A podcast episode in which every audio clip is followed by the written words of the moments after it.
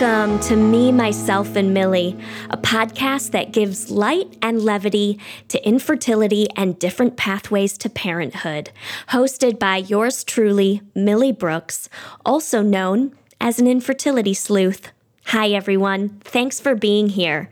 This is episode 48, and today we are going to talk to Whitney Henneman about her journey to parenthood. Whitney is an infertility warrior author, and has a deep faith that helped guide her through the treatment process. She wrote a book titled The Barren Cry to help other infertility warriors on their journey. And Whitney continues to mentor and help other women through a support group that she started at her church.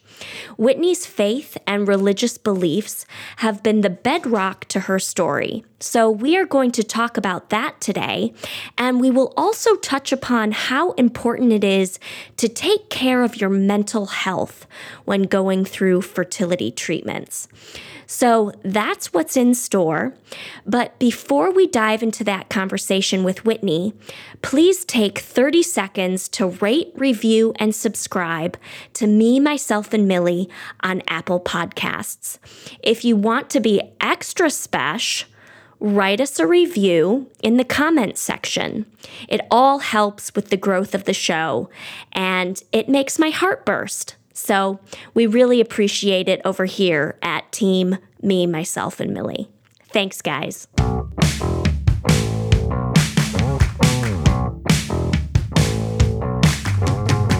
Welcome, Whitney. It's so great to have you on the show. Hi, Millie. Thank you. It's so great to be here. East Coast, baby. I know we're we're we're coasting it right now. You're yes. on the East Coast. I'm on the West Coast. Um, what time is it there right now? Six. Yep, six ten. Yes, yes. Um, it's so wonderful, isn't it? The internet and how we can just all connect. I know, separated by country, but here we are. yes. well, first off, let's start with who you are, where you're from, and what you do. Yeah. So, obviously, my name is Whitney Henneman. I am 34. I was born and raised in Orlando, Florida, which is where I currently live. Um, I married my best friend Lane 10 years ago. We met in college, and um, he's amazing. Uh, so, but now I'm a stay at home mom to two miracle babies, now three and two in August, which is crazy. Um, I work as a part time sales rep for an HR software company, and uh, that's been amazing. I love having the balance of being home with the kids and also working. And then finally, I also host an infertility support group at our church, uh, Mosaic Church, here in Winter Garden, Florida.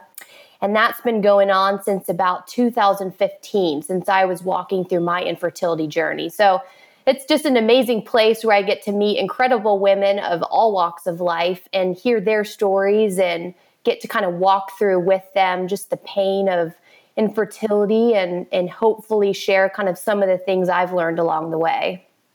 And is that something that you lead on your own?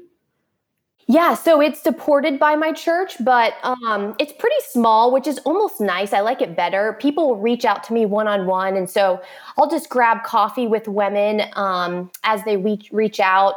Um, you know, struggling with infertility, miscarriage, child loss, and just be able to love on them a little bit. And uh, I, I think you know, we're going to talk about mental illness or just mental health, but I think sharing your story is just a big part of that healing process, you know? I I so agree. I couldn't agree more. I think that um I couldn't heal until I started sharing my story. For sure. You know? Yeah. Um, well, give us a little bit of a glimpse into your fertility journey. Sure. So, kind of like 30,000 foot view, my husband and I um, struggled with, I guess I struggled with infertility for four years, um, and unexplained infertility and endometriosis. So to kind of start at the beginning, I was that girl who met with her OB for, you know, that preconception meeting, just because I wanted to get make sure I had all my ducks in a row. And uh, yeah, that was a big fat funny. Oh, those those back. preconception meetings can just be so misleading, huh? Oh my goodness, I know. Well, okay, so have you ever taken the Enneagram? No, I haven't, but I should. Tell me about it. It's awesome. So uh, it's so funny. I love talking about the Enneagram. So I'm actually a three on the Enneagram, which is achiever. So I love to achieve, I love to plan, I love to feel like I have control. So I think when I started my fertility journey at the time, it was like, all right, this is just another thing in life where I'm going to achieve my way into like baby glory. And that was not how it happened. So we struggled for about a year and a half before I met with our first infertility doc. And that's kind of a big step, right? Saying, like, okay, I've got a problem. Like, let me go see somebody. And I didn't love the doctor. He was kind of just dismissive and just kind of like, ah, we'll throw you on some drugs and you'll be pregnant in a few months. And so I just, I don't feel like he really heard my story or kind of what I was going through. So didn't see him again, waited a few more months, and then ended up seeing this other doctor. And he was fantastic. I mean, within the first five minutes, he was like, I guarantee you, you have endometriosis, just kind of from your history of like bad periods and that sort of thing.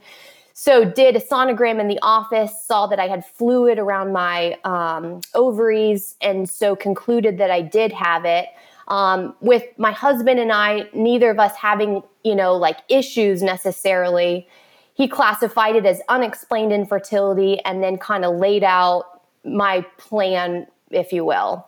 So, started out that I had a hysteroscopy, laparoscopy, D&C shortly after meeting with him to clear out the endometriosis. And then that was followed by three round uh, medicated rounds. And then that was followed by two IUIs before I literally had this like nuclear meltdown in the office.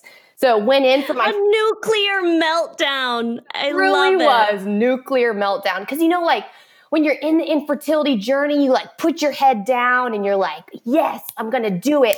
And like, okay, another month and I'm going to make it, right? Another month and I'm going to make it. And then before you know it, you're just so burnt out.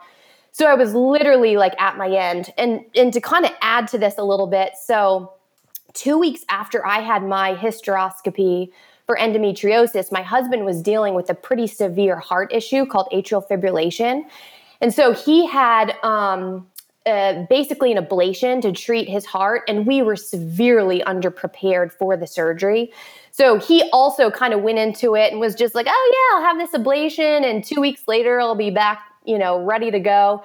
And that was not the journey that we took. It, you know, took years of recovery from that surgery. So thankfully, he's fully healed today. But you know, as he's struggling with the trauma of his surgery and all of that and trying to get better, I'm going through infertility treatments. Um, if you read my story in the book, you know, we're probably going to talk about that in a little bit. I talk about how we got struck by lightning that year, like inside our house. Wait, what? Yes. And so we live in Orlando, lightning capital of the world, or maybe the US, something like that, right? And um, so it's not uncommon, but we got struck by lightning literally inside our house, nuked our house. I mean, TVs, fans, appliances, everything. So, I mean, when I tell you I had this nuclear meltdown, I mean, my brain was like literally on the fritz. And oh my God, I wait know. a second. I have crazy, so, right? I have so many questions. Right? Me too.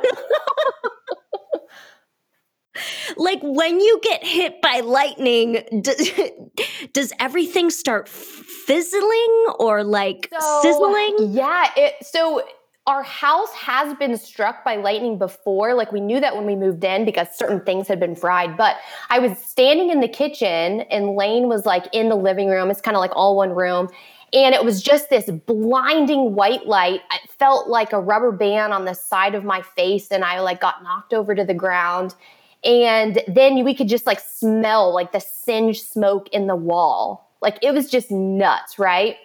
So, talk about just like adding insult to injury. I mean, we're both dealing with anxiety and, you know, all sorts of stuff. And so I go in, you know, for my third IUI, like, okay, here we go, let's do this. And I didn't realize that that first appointment is to assess whether or not you have a cyst. And obviously, if you have a cyst in your ovary, you can't move forward. So the nurse was all flippant, like, okay, well, you got the cyst, like, see you next month. And it was just kind of one of those, like, no, no, no, no, no, no, wait, what? What do you mean I have to wait another month? And so I like got out into the uh, um, you know place where they check you out, and the nurse was like, "All right, honey, well, when's your next appointment?" And I was like, "Never, I'm never coming back." Sobbed my way this to the car. Just like I mean, cr- like fists on the wall, dragging yourself to the ground. Yeah. I, I mean, that's just what the image I'm seeing right now. Yeah, I know. The when I write about it in the book, I, I kind of talk about it like the flick of a grenade, right? I mean, I had all this stuff just packed in, and that that appointment in particular, where I had the cyst and I had to wait another month. I mean, literally the flick of the pin. The pin came out and like everything just exploded and i just kind of mentally just hit a wall. So interestingly enough um, once i came off the medication that's kind of when the panic attacks started happening. So anyways but just to kind of sum it up so we waited a couple more months kind of got healthy again and then um, moved forward with ivf and so we did on our first round of ivf we, we uh, got some great embryos and transferred a five day uh, frozen blastocyst and ended up getting pregnant with her. And then nine months later, it's funny because like right after I had my daughter, I was like, I want another. Like I just, this was so amazing. I loved every second of it. Maybe not being pregnant, but just the ability to have a child. So we went back to the office and scheduled for FET number two, so frozen embryo transfer number two and it was about nine months after my daughter was born. And so getting ready, you know, to have my pre-op appointment and my period's not coming. And I'm like, wouldn't you know? My body hates me. It knows. It knows I'm going in for an appointment. So I called the it's nurse. just like twirling its mustache in yes. the corner and laughing at you. Right. It's like, yeah. we know who's the boss here, don't we? So go into the off, or I'm sorry, I called the office and I called the nurse kind of frantic. I was like, I'm not getting my period. Like, I'm so upset. She's like, Oh, honey, don't worry. She's like, Take a pregnancy test tonight. Like, if it doesn't come back positive or whatever, like, come back and we'll do the appointment. So I was like, Okay. So, I mean, I literally took the appoint or I literally took the pregnancy test, like with a glass of wine in hand, like, you know, like, no way. So, end up I'm pregnant and I got pregnant naturally, which is so crazy after struggling for 4 years and doing an IVF baby and all of that. So that kind of summed up our infer- infertility journey in a nutshell. Wow. Wow.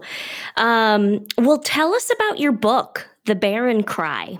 Yeah, so The Barren Cry is basically like the really the physical and spiritual survival guide I wish I could have given myself at the beginning of my journey. You know, through our uh, support group at church, when I sit down with women and we have coffee, it's like there's so much to unpack, right? I mean, you just cannot get it all in in a 30 minute coffee date. And so it just kind of got me thinking like, there's so much that I want to share, and there's so much that I want other people to know just like grace and things and like mental health, like we talk about, like anxiety, all this stuff. And so I just tried to compile everything like I felt like I learned through my journey. And it's basically kind of in the form of a 20 day, 21 day um, um, devotional. So you can kind of go day by day, and just each day is a different topic, and just take that topic and break it down as far as, you know, how do you have hope? How do you have hope in this season? How do you you know deal with anxiety when you when you have panic attacks? Like what practically can you do? Um my faith journey you know i feel like i infertility really wrecked my faith in god. You know i kind of had this view of like god where it was like okay i do good things and god blesses me. And for most of my life that was the case. And i was like cool we have a good thing going here god you know but then all of a sudden, you know, I can't get pregnant and my husband has heart surgery and we, you know, we there was points we didn't know if he was going to make it. And you know, you just really kind of get to this place where you're like, oh my gosh, you're like where am I in the context of God? Like is he good?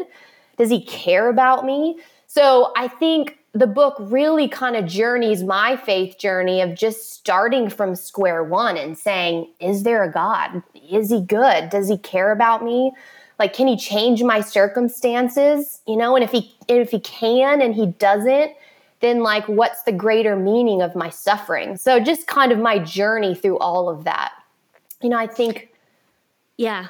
Go ahead. Keep going. I was I had a thought that yeah. as you were talking about um um, your relationship with God, something that really irks me about this journey and um, and where faith comes in is mm-hmm. a lot of people saying, um, you know, whatever ha- whatever happens, there's a reason, or there's a you know, like there's um every everything you know there's no coincidences in god's world and nothing happens by mistake and blah blah blah. Um, and everything happens for a reason. And i think that that's like really tricky for some people. It is tricky. Yeah I where, where do you land on that spectrum? Yeah you know my ultimate conclusion was that god is good and that he does love me and has good things for me despite the suffering that I experience. But I think that God weeps when we experience suffering, you know, and it like it makes me tear up because like I feel like God revealed himself so clearly to me through, you know, there was parts definitely I felt like I was abandoned by God, but I don't think that like, you know, God kind of like sets everything up and it was like, oh, sorry you had that miscarriage. You know, God kind of planned that out. So there's a point to that. No, I think that when suffering occurs that God weeps over those things and that he cares for us and that you know, we live in a fallen broken world, which is kind of inevitable that just because you're a Christian doesn't mean that like good things are going to happen to you, right? I mean, bad things happen to everybody. So I feel like God loves each and every one of us, you know, but it's a process for all of us to get there in all of that. Mhm. Yeah, I don't think like the God that I believe in is not in the business of suffering. No. That's what I that's kind of that's the thing that I've been sticking to. Mm-hmm. Um and like you know, whatever God people sort of look to, whatever their image of God is, like I believe we can all kind of have our own image too. You know, like sure. it's okay that we're all maybe have different relationships to God and you know, we're all kind of figuring that out too. Yeah, you know, I felt a lot of shame when I wrestled with my faith and I questioned God.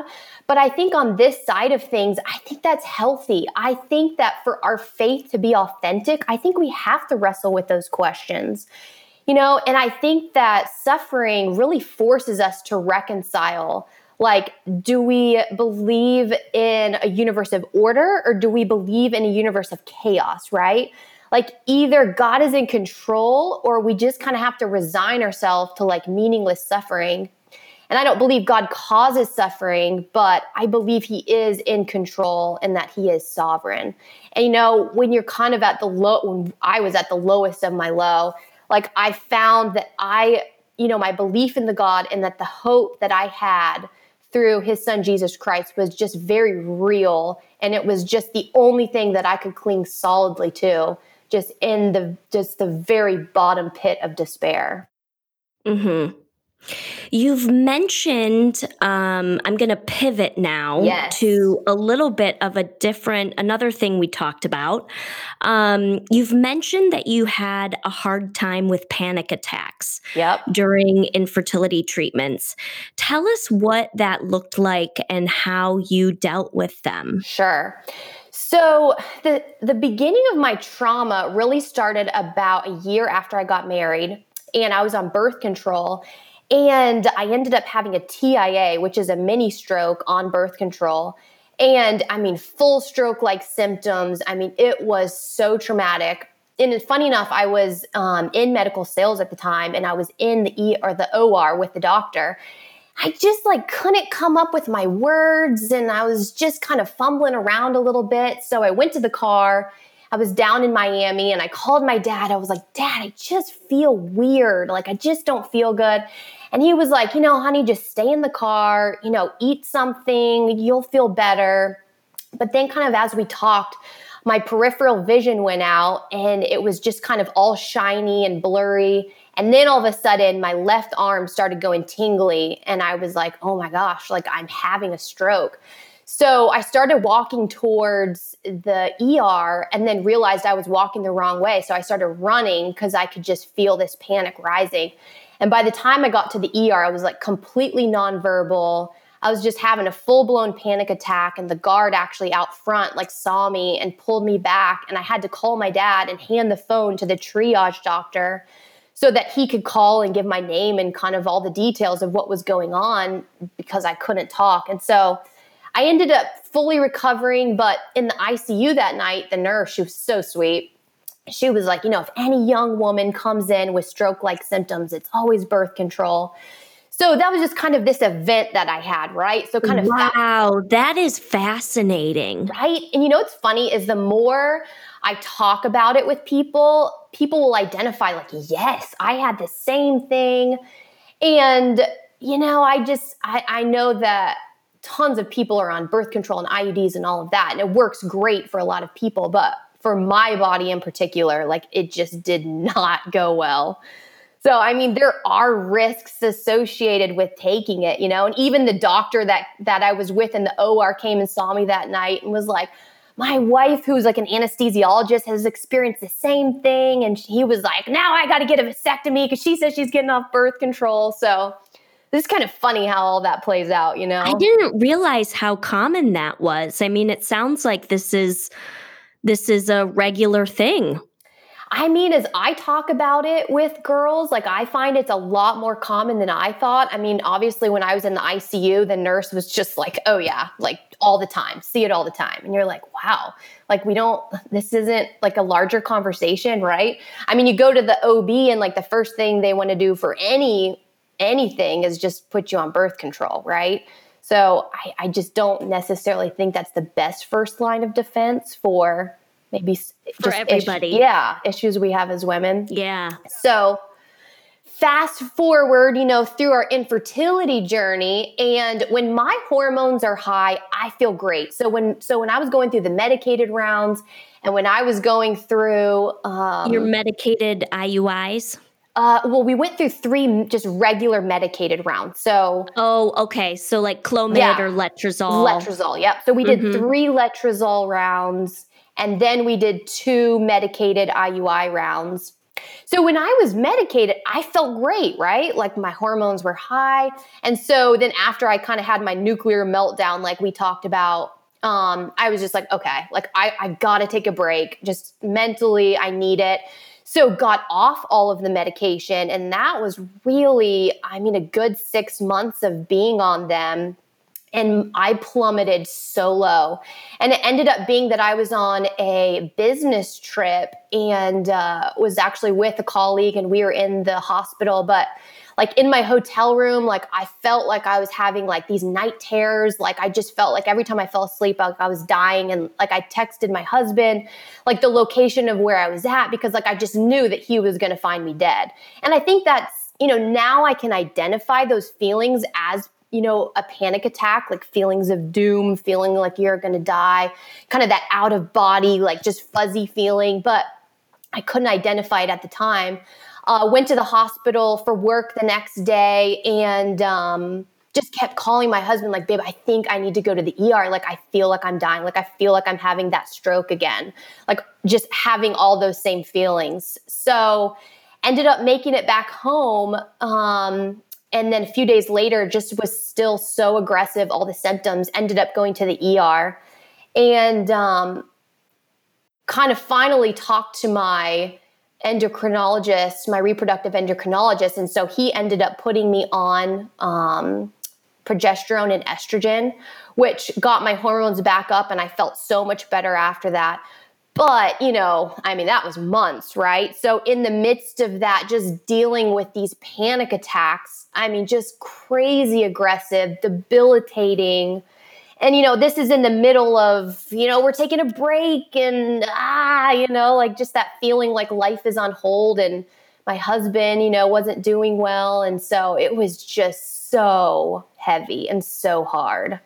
So this the panic attacks kind of started um, after your IUIs, right, and before you went into IVF, right, yeah, during that break period, right.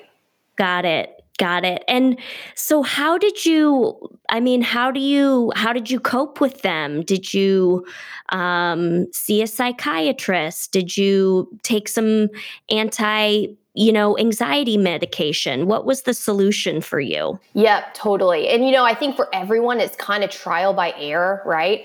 Um, I went and saw a counselor, which was so helpful. Uh, when I was in the ER, they gave me Xanax. Uh, Xanax like knocks me out. So it's not, I couldn't really function on it, but absolutely, it was like in my purse. You know, I felt like uh, I needed that just to make me feel safe. Um, so, yeah, you know, just trying all sorts of different things. But truly, it wasn't until I got my hormones back to normal that I was really able to function again. But there is kind of like a list of things that I put together that were helpful in me kind of like working through that. And if you're okay with me sharing that. Please go ahead. So it's an acronym pressure that I put together. And so we'll kind of walk through that together. So the first one is POP. And imagery, picture imagery that really helped me was to pop my thoughts. So this isn't good for if you're in true flight or fight, right? Um, but just kind of on a day-to-day basis, just prac- like practicing mental health of redirecting your thoughts. So kind of taking every thought captive and just saying, okay, positive or negative, you know, it's, it's easy to start going down that rabbit trail, right? Like, I'm never going to be a mom. Like, every, I'm like left behind. Like, I'm horrible. Life is horrible. I'm going to die.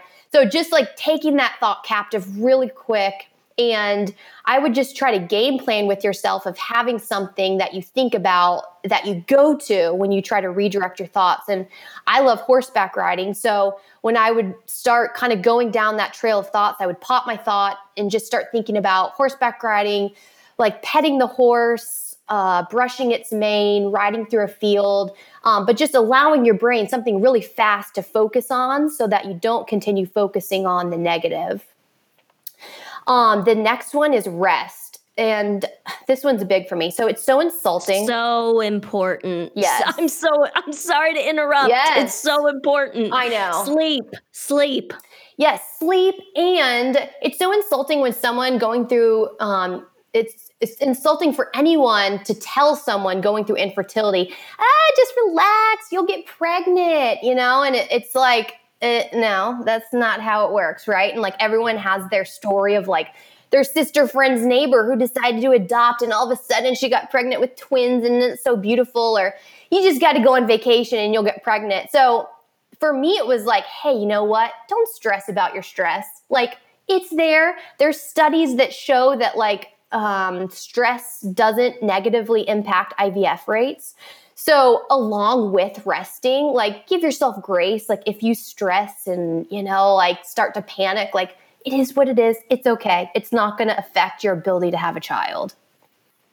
So, the next one is exercise. And this one always makes me laugh. So, when my husband Lane and I were struggling, we both got beach cruisers. And after work, we would literally just like ride laps around our neighborhood with like, you know, a glass of wine and a solo cup. But I mean, there were nights when I would just come home so wrecked and just emotionally beat up that it was very um, therapeutic for me to just go for a bike ride in the dark of night. No one could see me crying, but it was almost like I was able to kind of release some of those feelings by exercising. also had, you know, my glass of wine in hand, so that helped a little bit too.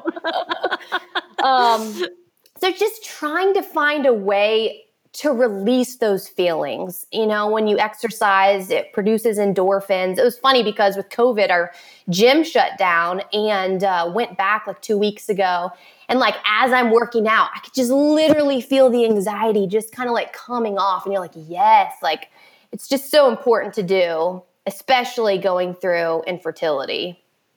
Um, so the next one is share, and we kind of touched on that a little bit before, but you know, it doesn't necessarily have to be a counselor. I would recommend a counselor, but going to a support group, finding a friend, like a safe friend, right, that you can share your feelings with.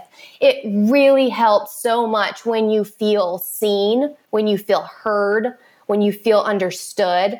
I know that was something my counselor helped me with with my anxiety is like I felt like I was the only one.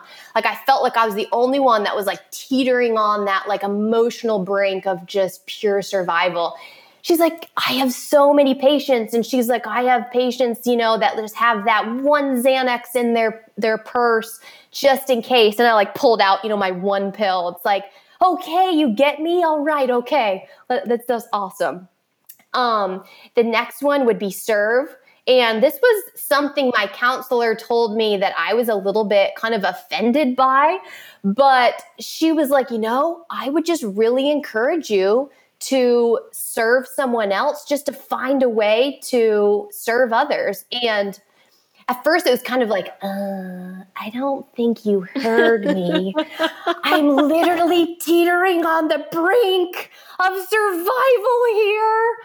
And, but honestly, so her words were what compelled me to start the um, support group at our church. And there was really, I think there was one resolve group. Um, and I didn't have the courage to go to that one. So I was like, you know what? I'll just start my own. And so it was so beautiful. There was a couple girls that came that I got to minister to and that I was ministered to, right? Just kind of finding people who get it, who are going through the same thing as you are. Um, so for me, that purpose in kind of serving others by sharing my story or hosting that weekly meeting was so life giving in that season. And so I really applaud my counselor in, in pushing me towards that. Um, last couple here. So understand.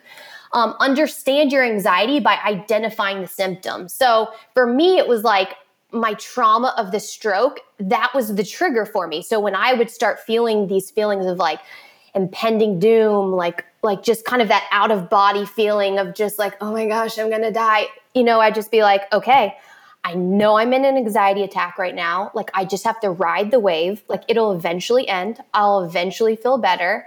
Um, you know, like I'll take a Xanax or whatever, but like it's going to end. Um, and just trying to be aware of your, like you, like I said, your triggers, that sort of thing. Um, second, or the next one would be repeat. So for me, it's like repeating Bible verses, right? So uh, it could be inspirational quotes. Um, you know, if you're in fight or flight, you can even say very basic things like your name or your address. So, like if you're in true, you know, pure panic, you can just be like, you know, okay, my name is Whitney Henneman. I live at XYZ, and just things that are concrete that you know to be true that you can hang on to in that moment. Something grounding. Yeah. Something, I totally, yeah, something that kind of can give you some roots, right? Your mantra. and stabilize you. Yeah, yeah.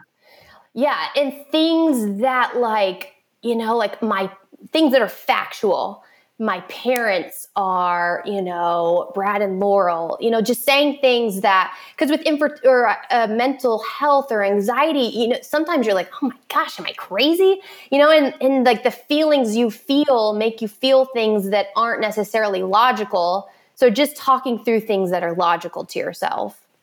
And then finally, and this one is the biggest one for me, is just equalize, right? So if your brain chemicals are off, if your hormones are off, um, go seek help and don't, you know, try to be strong. And like for me, I felt like for so long it was like this mental fortitude. I can make it through.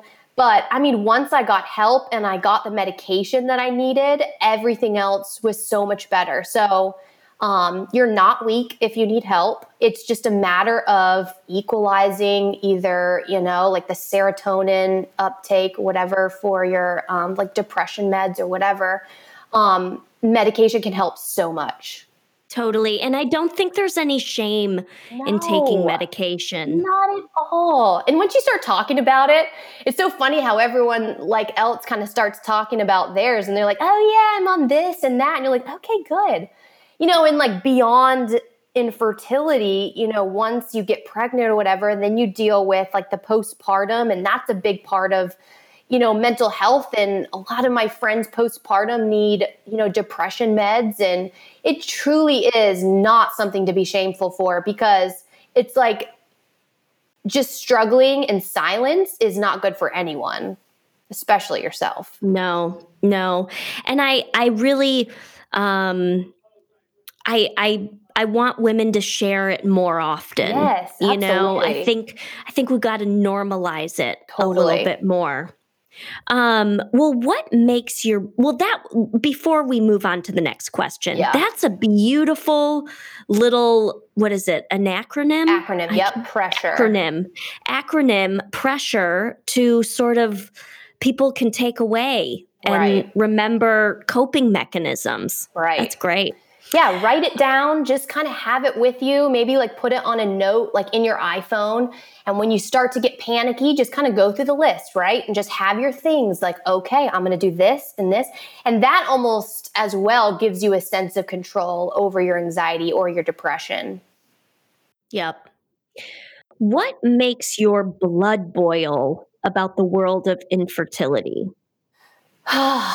You know, the thing that really makes my blood boil is just thinking back on my journey, is just living in this never ending tension that I can't resolve. You know, I had this like raw and unrelenting and just primal desire to have a child. And it's like almost unexplainable, right? Like to my friends that got pregnant easy, like they just don't even understand just that drive, that longing. So, you know, just having that desire that controlled me and my thoughts 24 7 and then like talking about you know like me being the achiever that i am or the controller and just not being able to do anything about the situation just is so hard you know? And infertility is almost just a sick game where you desire something so badly without being able to do anything about it no, I mean, there's like, you know, infertility treatments and, you know, you can kind of go down go down the rabbit hole with all of those, but it's like I grieve the absence of motherhood and the absence of a child just daily. And it's hard for others on the outside looking in to understand that, right? Because it's not something tan- I hadn't lost something tangible. So, you know, someone loses their dad and people are like, we're so sorry. Like, I can't imagine what you're going through. And that's like horrific for that person to have to deal with. But for someone who's going for infertility, you know, and you've like, you're just grieving motherhood in and of itself, people can't really understand that. And so that it was hard feeling misunderstood in that way. Yeah, that's great. That's really great. Um, and I think it's chalk up another one for finding your tribe. Yeah. You know, finding your people that understand. Right and you can talk the same language and you know the same words and you know the you you've felt the same things before. Yeah. It's really powerful. Absolutely. Well and it's a journey right? I mean it's a seesaw of emotions and high hopes and dashed hopes. And so it's never stagnant. It's always changing right? And always trying to get back up and dust yourself off again Absolutely. Anything you wish you knew before starting all of this? Yeah. I mean, if I could have known that I would have children, I think I could have weathered the waiting a lot better. But, you know, I think that's really the point of life, right? We don't know. And so it comes down to, you know, am I going to allow this hardship to make me bitter or am I going to ma- allow it to make me better? You know, and that's where, like, for me in my faith journey, it's like I realized that, like, faith isn't authenticated when everything's good and you're like, yeah, God is good. It's authenticated when you're in the heat of battle and like you're surrounded by all sides and like you don't know how it's going to end. And you're like, you know, I don't know if I'm going to have a child, but I'm going to choose to believe that God is good and I'm going to choose to have faith in Him. And so, you know, I'm not saying that you know, anyways, yeah. Yeah, that's great. I mean, there were so many times in my journey when I wish I had a crystal ball. Right? Like if I you could know? just know. I could hang in there. If I could just have that hope, it would kind of resolve that tension that we were talking about, right? Like, okay, I can make it another two years. I can make it another three years. Um, but I think it was empowering me in the midst of it to realize that I had control over how I suffered. And like I wasn't going to let infertility beat me. You know, it was like a part of my story. And I was going to make it meaningful, if you will. Not, you know, that in and of itself is meaningful, but um, I just wanted it to be something that I defeated, whether I had a child or not. Yeah. So, um, one of the quotes that I love, and I'll read it if that's okay, is Theodore Roosevelt's quote of the man in the arena. And so it says, It's not the critic who counts, not the man who points out how the strong man stumbles, or where the doer of deeds could have done them better.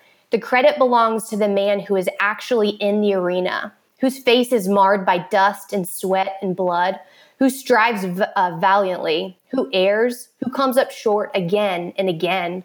But there's no effort without error and shortcoming, but who actually, who does actually strive to do the deeds, who knows great enthusiasms, the great devotions, who spends himself in a worthy cause, who at the best knows in the end the uh, triumph of high achievement, and who at the worst, if he fails, at least he fails while daring greatly so that his place shall never be with those cold and timid souls who never knew the vic- uh, who knew neither victory nor defeat. So, you know, I would say to those who are still struggling, hang in there, sister. Don't lose hope. Like you're going to get knocked down again and again, but there is light at this kind of seemingly never ending tunnel. And I promise you that this season of suffering won't last forever. I know it feels like it right now, but if I could tell myself something and go back, I would say, honey, it's not going to last forever. Like it's going to resolve. And just cling to the promise that God loves you even when you can't feel it. Hmm, that's beautiful. Yeah. That's beautiful. Yeah, I think it's so um when you're in the trenches, it's really hard. It's really hard to see any kind of light or hope right. out there. Yeah. And and I I always recommend to people to really um, celebrate the small victories. Yes. Which is something that somebody told me early on in my journey right. was like any of those small victories, you just gotta you gotta have a party. Absolutely. A party. Yep. I know it was funny because IVF for me in particular was just very hopeful and I think that after years of nothing, it was like, oh my gosh, we got eggs. Like, ah, we got eggs. Like, that's amazing. And then it was like, okay, we got embryos. Oh my gosh, we got embryos. Like, it's just, for me, felt like, oh, after years of nothing, you know, like finally some sort of hope in this process of like, maybe it won't work out, but at least we're doing something, you know, working towards an end goal. Absolutely. Um, well, how can people find you and connect with you and, um, you know, possibly purchase your book? Yeah, absolutely. So, um, my book is available on Amazon, Target, Barnes and Noble, uh, Walmart. So, anywhere really that books are sold. Um, um, our um, Hope Infertility is on Instagram at hope.infertility. It's where we share stories of women who've made it to the other side or girls who are in the midst of struggling or in the midst of cycles and um, we really just, I want to make sure that people are feeling rooted on and loved for and cared for. Because that was something I felt like I lacked while I was going through my journey. So I just want to make sure that I am, you know, that crazy cheerleader on the side that's just encouraging you on in your journey. And then finally, if you want to reach out to me directly, you can uh, contact me at whitneyhenneman.com. And there's a contact link where you can send me a message directly. Great. Thank you so much for coming on the show today, Whitney. Yes. It's been awesome talking to you. I know. I've loved it. Thank you so much for having me on, Millie. Absolutely. We'll see you soon. Okay. Sounds good. Bye. Thanks for listening to this week's episode of Me, Myself, and Millie. Follow us on Instagram at Me, Myself, Millie for more podcast updates. If you enjoyed the show, please like and subscribe and share on social media. A special thanks to my husband, Rowan Brooks, for technical support, and Cal Reichenbach, who did all the music you heard in this episode. You can check him out at calzonemusic.com. Thanks, cutie bombs, and see you next week.